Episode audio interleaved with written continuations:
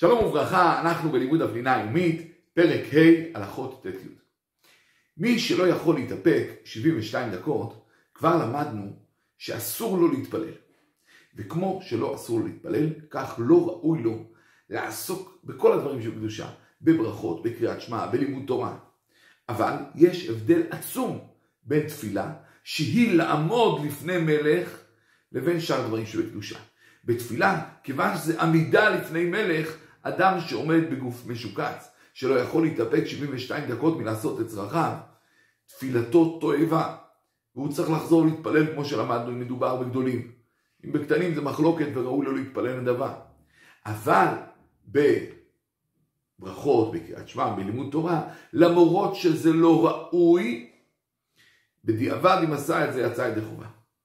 מי שיכול להתאפק ב-72 דקות, באמת לדעת הרבה אחרונים, רשאי לכתחילה לברך ברכות וללמוד תורה. ויש אומרים שעדיף שילך להתפנות. בכל מקרה ודאי שהוא לא צריך להתאמץ כדי להתפנות, אלא אם זה בא לו בטבעיות, יעשה את זה, ואם לא, לא חייב.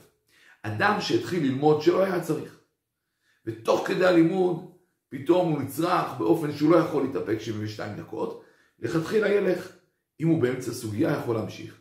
ויש אומרים שגם באמצע סוגיה טוב שיפסיק וילך. אבל אם הוא מלמד תורה ורבים, אז אם אלה יסיים, כי כבוד הבריות דוחה את דין בל תשקץ. במקרה שאדם התחיל להתפלל, שלא היה צריך לקרביו, פתאום הוא מרגיש שהוא צריך לקרביו. אז אם הוא יכול להתאפק 72 דקות, ימשיך בתפילתו.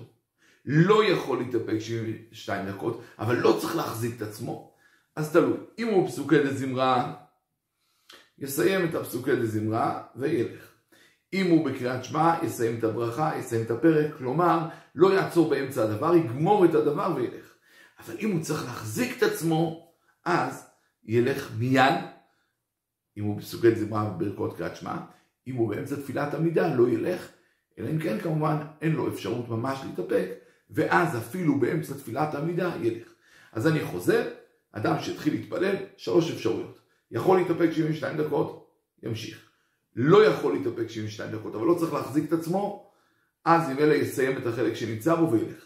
צריך להחזיק את עצמו, אז ילך מיד, אלא אם כן זה באמצע תפילת עמידה, שאז ממילא לא ילך, אלא אם כן לא יכול, חייב, לא יכול להתאפק, ודאי שיעצור וילך.